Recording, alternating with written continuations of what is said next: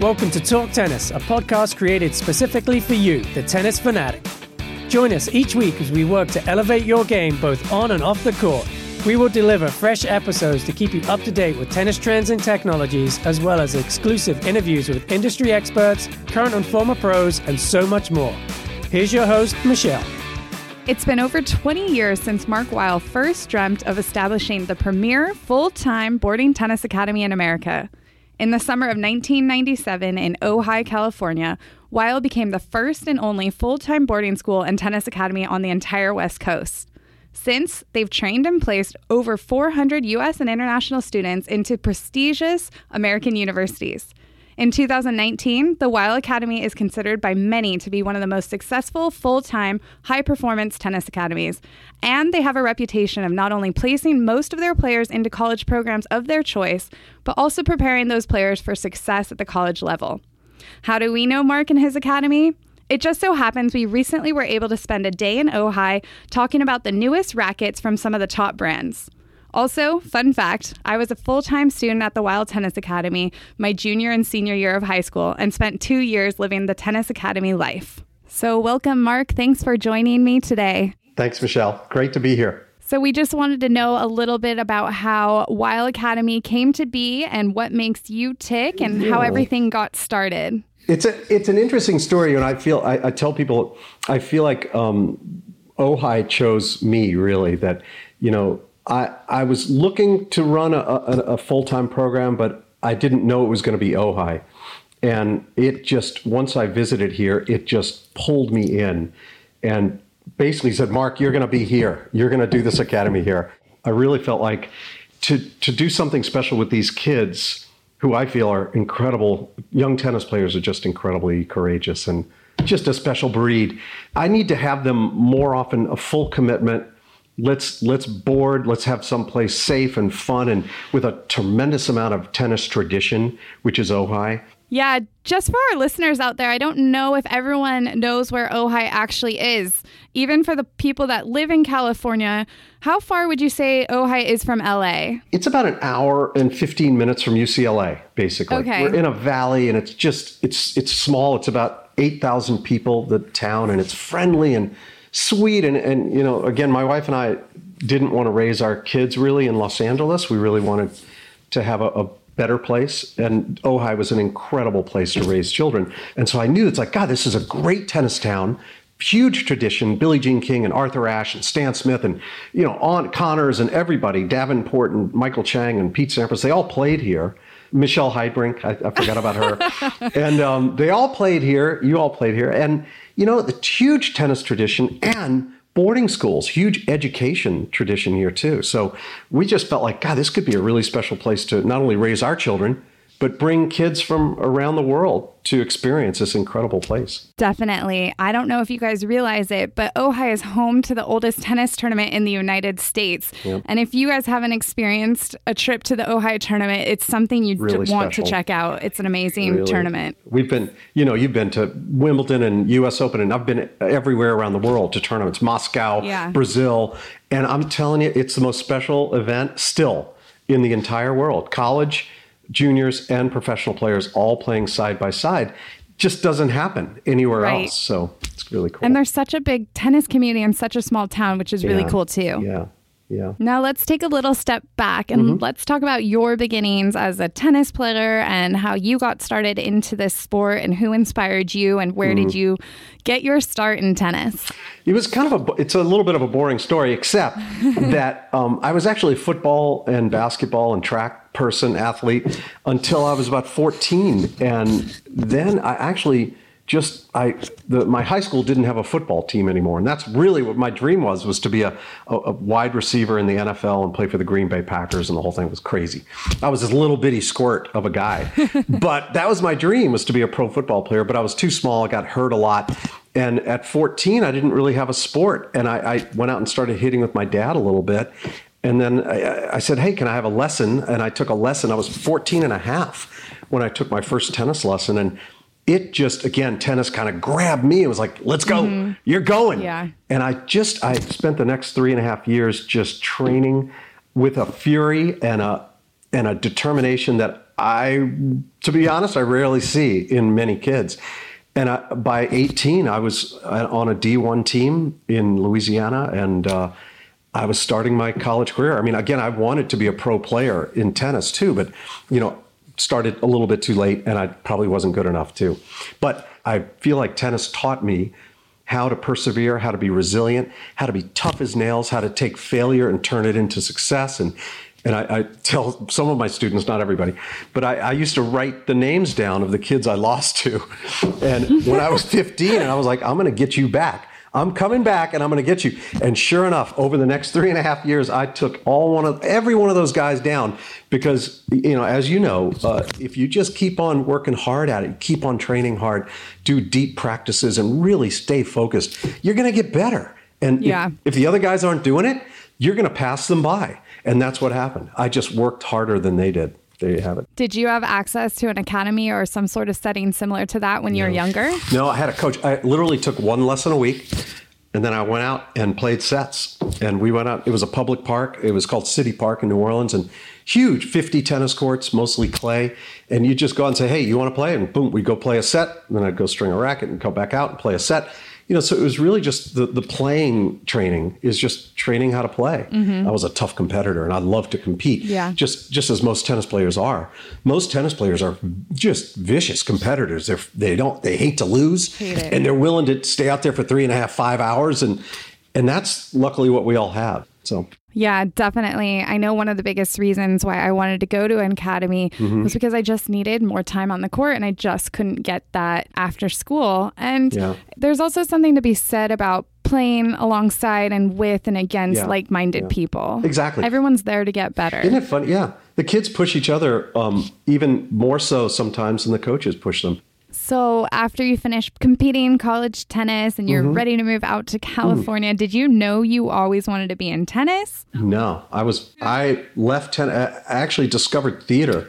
I started to um, audition for musicals and things like that in co- in college. Yeah, and I started to get roles, and I started to really enjoy uh, being on stage and then directing. And so I went to New York actually right after college. I literally jumped in my car, drove to New York, and uh, studied in a conservatory for two years. Didn't touch a racket for about a year and a half. And then um, I actually started a theater company in New York City, and about 20 or 25 actors and directors and uh, you know stage you know stage people, and we started producing plays. But you know to pay the rent I, I went and auditioned at a, um, a tennis club in Midtown Manhattan, and they said, "Hey, you know, you seem great. Let's go." And so I literally started coaching with no experience in New York City. I remember getting goosebumps. Several of the lessons as I talked about what, what tennis, how to feel things, and how to, you know, when you do this, it'll feel like this. I was like, God, I'm getting goosebumps. It's, it's, you know, I felt so connected to my tennis. I started to feel like, God, this is I'm really speaking from my heart, and I, I really believe in this, and I really feel close to this. You know, and so I had the best of both worlds, really. That's awesome. Now, through this process, do you have anyone that mm-hmm. stands out that guided you yeah. through it all? You know, my first, I got lucky. Again, my first tennis coach was a, a gentleman named Don Lossman in New Orleans, and he was just an enthusiastic, come, come on, Mark, and you can do it. And he was just so uh, big. He was a big personality you know, when I remember when I used to miss a shot, he used to go, "Oh, you got robbed." And I never, I never missed because it was my fault. It was always because I got robbed. You know, it was just a, he, it was a great mentality, and it was a great. I had a lot of fun, and so he kept me really buoyed, you know, through the lessons when I was absolutely horrible. I mean, most of my shots I was robbed, actually. I mean, I'm going to start using that and stop blaming myself.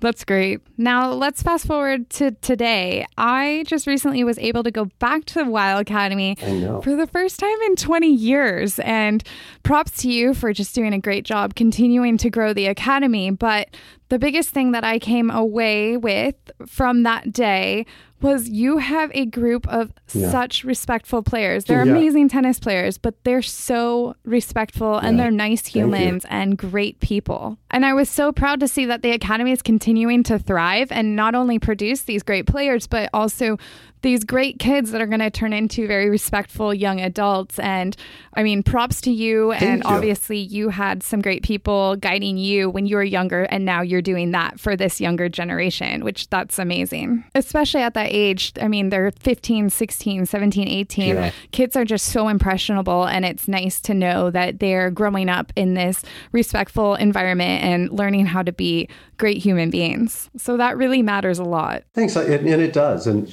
you know, over the years I've learned how to kind of see the kids who really don't belong here more clearly.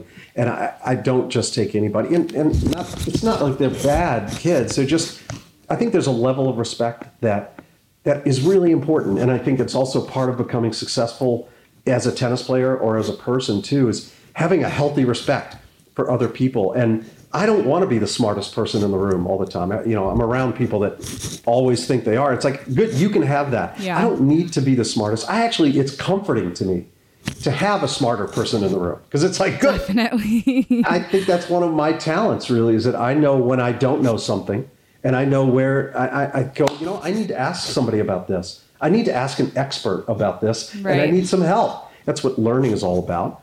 And that's what growing is all about. And it's, I feel like there's a certain attitude now that that's a weakness. And it's not a weakness at all. It's a strength, I feel, to be honest. Agreed. And, and I think if kids see me that way and go, hey, I don't really know the, the answer to that. And I feel like you got to trust yourself and, and to go back to respect. If you're respectful of yourself, of the game, I, I feel like that's, you know, that's why I struggle with players like Kyrgios a little bit, though I understand him. And he's young and, and he's in the spotlight and it's tough. You know, these guys, a lot of these players are not prepared they're not prepared sometimes at this 19 years old to to be zeroed in on with cameras and microphones and really savvy reporters and their best sides don't come out and i feel like you know Kyrgios i'm praying that he gets the respect uh, of the game and i think he does it, it, it's i think it, he you know he wants to show the, the bad boy side too which is okay yeah, I like to always talk about him too. It's just so fascinating. But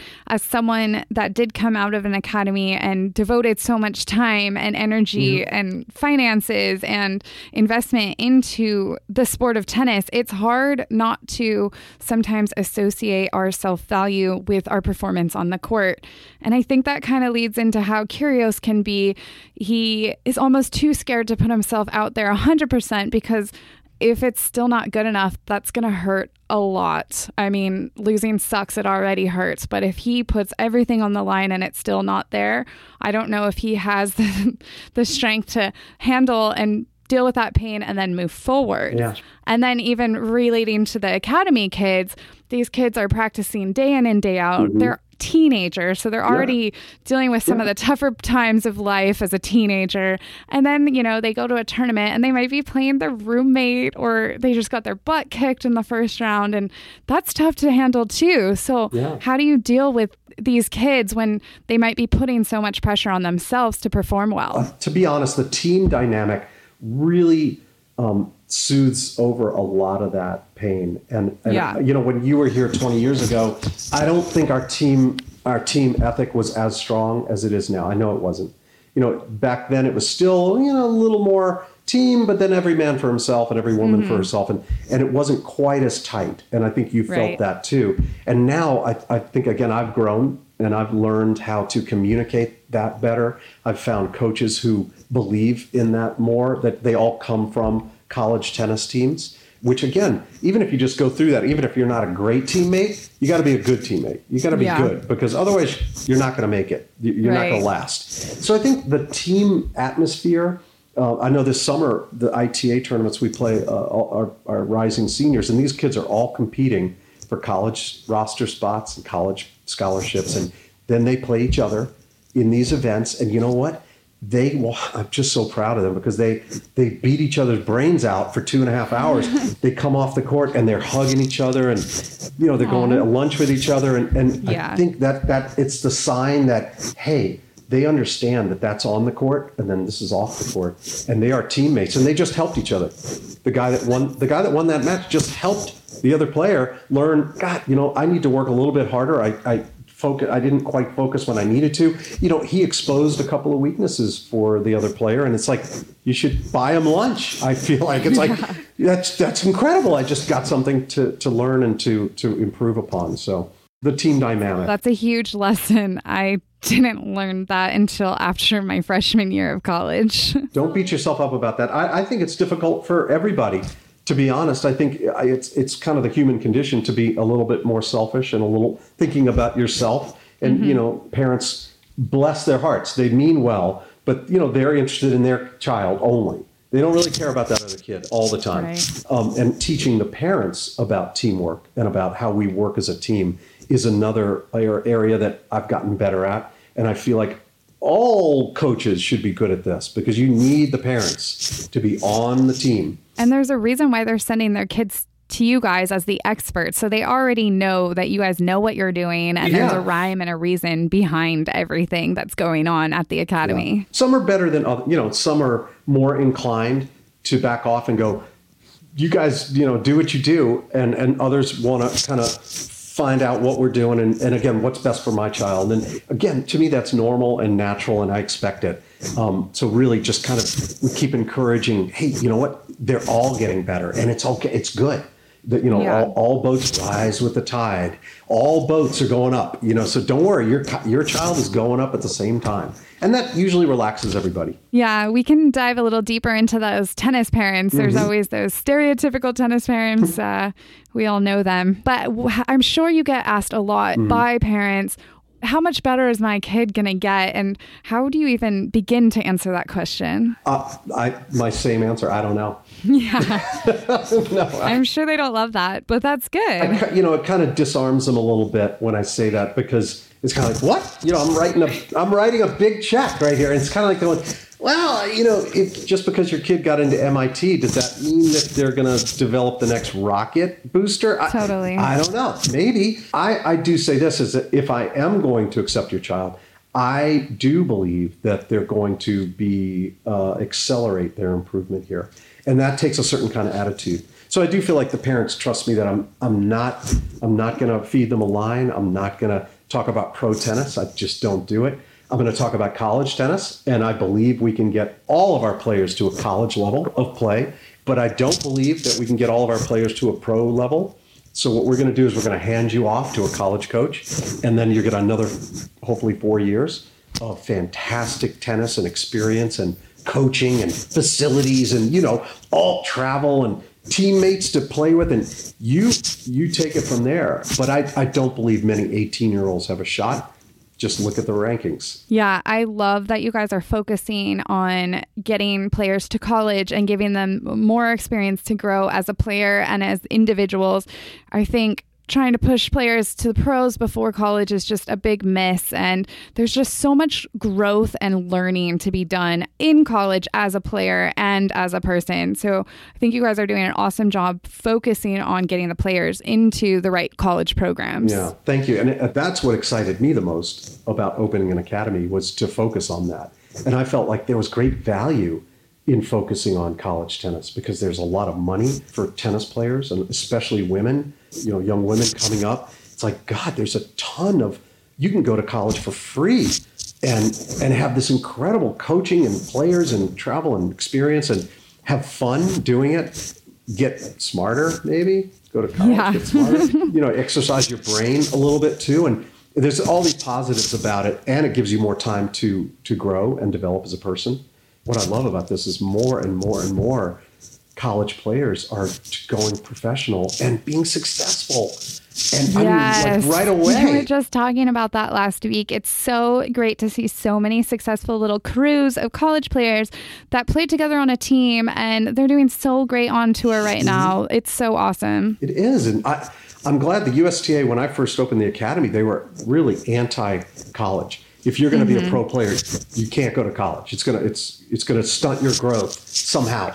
I don't know how they they came up with that idea, but over time, Patrick McEnroe was the first when he took over in the mid. I can't remember exactly his years, but he was the first one that finally got quoted in the New York Times going, you know what? I think the college path is actually better for a young professional player. I was like, Right. I've been saying that for 20 years. and, you know, it took the USTA that long. But again, you know, I'm, I, I'm good friends with Wayne Bryan, whose boys, how many, number one in the world, 11 years. And those, they went to college Yep. What's wrong with that? John Isner went to college. I mean, Yep. James Blake went to college, two in the world. So there's a lot of examples of college success, and there's a lot of examples of not going to college and being successful. So it's it's who's it right for? You know, each his own. Definitely. Now, I wanted to talk about how the Academy has changed in the past 20 something years. And you've kind of hinted on some things already, but how have you changed as a person? And what did the Academy look like back in the late 90s when you first started? And how has it hmm. grown and flourished into the hmm. Academy that it is today? God, that's a tough one. Uh, it's hard to think back. It, it, it was so painful at times. I, I just remember, because again, you know, I, I, didn't win any Grand Slam tennis tournaments. I didn't. I didn't have a big name in um, college tennis or or professional tennis, and you know, I was this. I felt very enthusiastic um, tennis coach in Los Angeles with a, a terrific program and great kids. But I, you know, what made me think I could do this? And really, it was a whole. I felt like so. I started in this place of kind of um, anonymity where it's like, who is this guy? There was no inter, there was internet, but very, I mean, it was awful. Yeah, we barely even had cell phones. Yeah, was, there was no cell phones, no internet. So to get the word out was incredibly difficult. And so I really had to kind of run around the country and kind of beat the drum. Hey, come on, you know, trust me, come on out here. It's going to be great. It's going to be great. And so I, I went from that stage of just trying to, you know, get everybody, get the band together. So we had some success fairly quickly with our players uh, as well as um, then Grigor Dimitrov came, I think in 2004. As a 14 year old, he just won the European Championships. And he decided to come to California to this little tennis academy, you know, in Ojai. And he just loved California. I was the only academy here. You know, I had the number one 14 year old in the world. So we just kind of kept kind of reinventing ourselves, really. And it's not just the kids. I think again, our coaching staff became um, they more they bought in more to what I wanted, which was the team atmosphere and the, the college, the college uh, path. You know, I, I, feel like I let them coach. I don't, I don't tell them this is the the style I want. They all have their own methodology, and it's all good. And as long as they care about their players, and they know how to teach strokes, and you know, the kids are going to be great, and, and we keep it a positive team environment. I, you know, I feel like that's the key. Do you guys work with the kids on goal creation and setting realistic mm-hmm. expectations for themselves? Yeah, we do. And um, goals are great, and then you, you you you think about them, and then you stick them in your pocket, and don't look at them for a few months, and just trust that you know you trust yourself and you trust your your team, and you go forward, and you you start. Then you look at it and go, oh yeah, Look at that. That's what I wanted to accomplish. Yeah. I want to. Yeah. I want to yeah. designate it. That was one of my goals. That was one of my yeah, goals. That's awesome. Uh, I, I, talked to Mike and Bob Bryan a lot about that too because they they set the goal of, of winning the Olympics and winning Davis Cup and winning slams and you know they've achieved probably everything that they wanted to do. I don't even. But was was being number one in the world eleven times part of their? Probably not. Probably being number one in the world at, at the end of the year was, but eleven times. I don't know. Was was Federer's goal to have twenty Grand Slams? I, right. I know he wants to win every time. And I think that's his exactly. goal. That's his goal. So very true. I wanted to also talk about the fortune cookie project. now, the courts at Weil have these cute little fortune cookies all around them with little sayings. And I think I was told it was led by the students. Can you talk about that? It, it uh, the students actually had a had a little input. It was really a local artist Oh, um, cool. When I was rebuilding, when I was actually building my six new tennis courts just about three years ago, the city actually, the city of Ojai is kind of a cool thing. They require you to have some sort of a public art as part of the project. So you have to devote, I think, 1% of your entire project to public art. So let's say, you know, let's say I'm going to spend, a, you know, $100,000. I've got to spend $1,000 on art.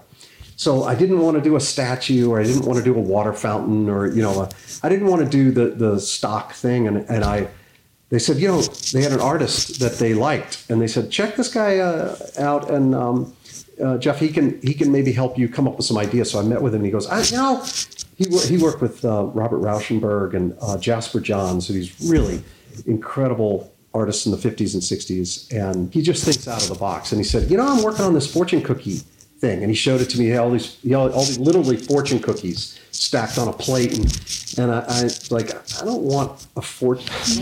what does that got to do with me or tennis or anything? Yeah. And uh, he goes, no, no, no, no. What I want to do is uh, take the fortunes and we put them on tiles and we put them in the sidewalks all over the academy. I'm like, oh, that's a great idea. Yeah, and so it's really cool. We went through, God, it must have been 400 fortunes. Like we just kept pulling them out, Oh and, and the ones we laughed the most about, we kept, you know, we the ones we thought, oh, that, that kind of kind of relates to young tennis players, and Mm-hmm. this one is funny, and this one is this, and so every time you walk through, you see something new. So again, I, I kind of like that it's um it's a little surprise, you know, as you walk through the academy. it's a conversation starter for sure too.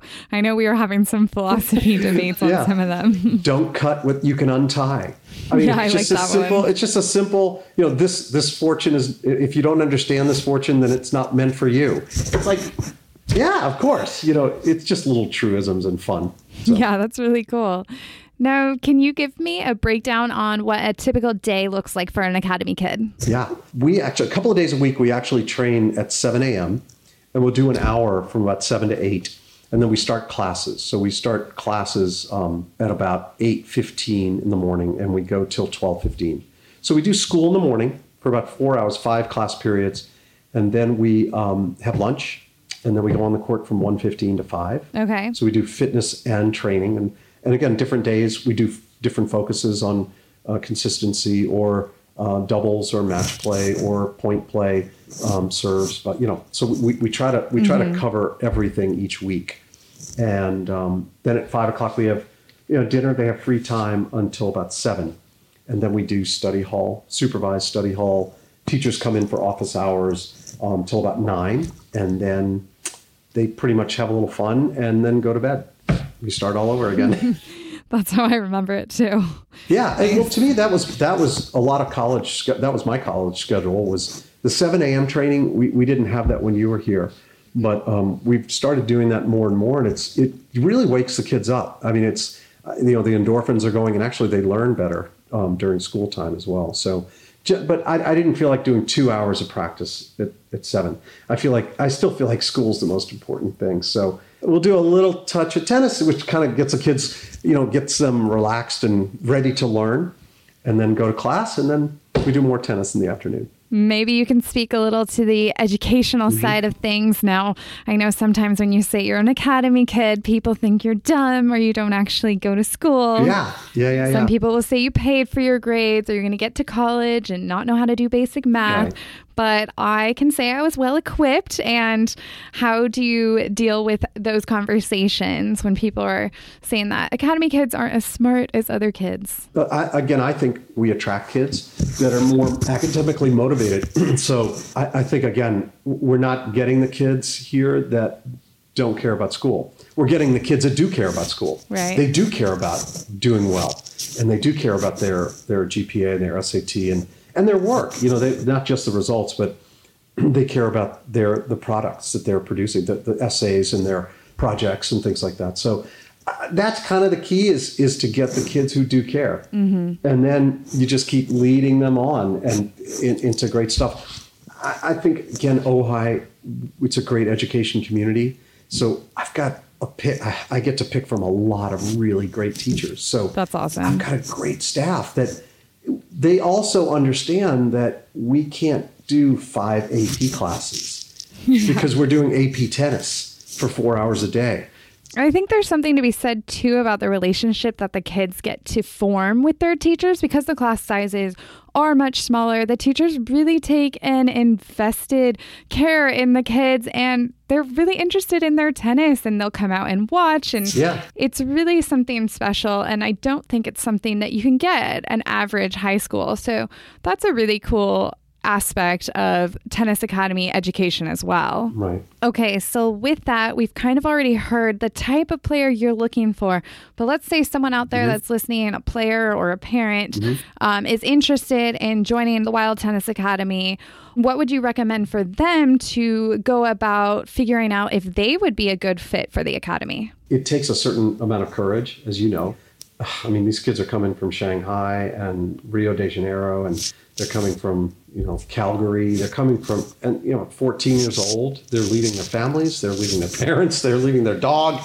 Um, so a certain amount of courage and a- adventure. They have a, they have to have a sense of adventure that man, this is exciting. You know, I'm going to be around a whole bunch of kids just like me. You know, having courage and advent, sense of adventure highly motivated. If you don't have a big motor, if you don't have a big engine, and you don't have a lot of passion for what you're doing, um, you're probably not going to make it. You're probably going to come here for two or three days and try out with us. Mm-hmm. And if they're not fighting for every ball and every point, every game, you know, I'm going to go, mm, I don't know if this is right for you because I don't know that we're going to teach you that. Yeah, actually, I remember the first time I ever went to Weil, I went to try it out for a week over the summer. And day one, I was exhausted and running ragged. And I remember puking after a long conditioning session and was just kind of like, I'm ready. Let's go. Where do I sign up? This is what I need in my life. I want to be better. I need more hours on the court and let's do this. So, totally understand having that mindset. That's a, mentality that you can pay all the mental coaches you want. Uh, you can't buy that. You can't buy that. I do believe we can bring it out in somebody. Mm-hmm. We can encourage them to open up to that. But I don't believe that we can inject that in someone you, you got to have that somewhere in you to start with, like you said. And you you know you were like, Ugh, all right, I'm ready for more. And it's kind of like that's the great attitude. That that's it. Yeah. And I think that's why I felt so at home when I just recently came back and visited is these are my people. They get it. They have the same mind frame. It doesn't matter how old you are. And I have to say, there was this one kid who was just so amazing. I mean, they were all so amazing. But he messaged me after and he was so thankful that T Dub came down to do a demo day. But he told me, once a part of the Weil family, always a part of the Weil family. And that was That's just so, so touching. It was absolutely awesome. So, just to wrap things up, let's get into some of the tougher questions. What has been the most challenging things that you have faced with the Academy? You know, if I ever have to dismiss a student, uh, talk about want, want to make me throw up. I mean, it's just yeah, so sickening. It really is. So, and that happens. Luckily, it happens rarely um, these days. You know, but I think in the early days it was really tough because you know I I believe in young people and I believe in their potential. I believe in their hearts and I believe in their young minds and and and especially young tennis players. They're they're they're my kind of people. Yeah. You know, but some of them, you know, don't understand rules sometimes. So then on the flip side, what have been the most gratifying and rewarding and satisfying experiences that you've come across with the academy? You know, there's so many. I hate to I hate to pick one or two, but um, that, that, that year that Brian Wilson, one of our graduates, won NCAA's. And yeah, that was cool. I was there. You know, I was there in Athens, Georgia for that. And then I went to the U.S. Open. Uh, he also won the doubles with uh, Rajeev Ram, and I went to New York to watch him play main draw. And I mean, that was those were great moments. And, and I, oh, the other part too, I love seeing my grads and my students in tennis and to see you know Ryan Redondo is the head coach yeah. at Pacific, and to see yeah. Pablo De, you know, Perez is, is the head coach at USF, and to see this one is the assistant coach at. I mean, I love that that they want to be coaches because I feel like it, being a coach, and not just a tennis coach. I coach kids with you know about themselves and about their future. That how much more satisfying. I mean, I can't imagine anything greater than that. And I know you did that as well. You I were did, a college yeah. you were a college yeah. coach and I just love seeing my graduates and students, former students, get out there and be coaches because it's what a great profession. For sure. Well, last question. I just wanted to know what kind of advice you have for anyone going through a tough spot in their life, whether it's on the court, off the court. You've dealt with a lot of adversity. So, what's your life advice? Go sit down and cry. Just go let it out. You know, uh, many many a day I would drive home from the academy and just scream in my car. I was so frustrated that the day hadn't gone the way I wanted it to go. And I was like, I can't take this anymore. Yeah. And just let it out and, and be honest with yourself about it and, and just go, I'm not making things happen the way I want them to happen, but doggone it, I'm going to try again tomorrow. And I, I, you know, just keep trying to better yourself every day. That's great advice. I love it. 100%. We'll make sure that we plug in your website in the show notes for anyone that's interested in getting in contact with the Weil Academy. And that's it. Thank you so much for joining us today, Mark. It was great catching up and hearing all of your stories. You too. You too. Great to see you. Thank you. So happy and so successful too. You as well. bye bye. Thank you so much for tuning into this week's Talk Tennis. Now, we would love it if you had a chance to go subscribe, rate, and review Talk Tennis on wherever you listen to podcasts. And we have a little incentive. If you can screenshot and show us that you did that and email us at podcast at tennis warehouse.com, we will put you in a drawing for some awesome tennis swag. So be sure to do that. If you have any questions, also feel free to email us at podcast at tennis-warehouse.com. And in your comments, make sure you let us know what you want to hear in the next episode. For all your tennis needs, make sure to visit us at tenniswarehouse.com. And until next time, happy hitting.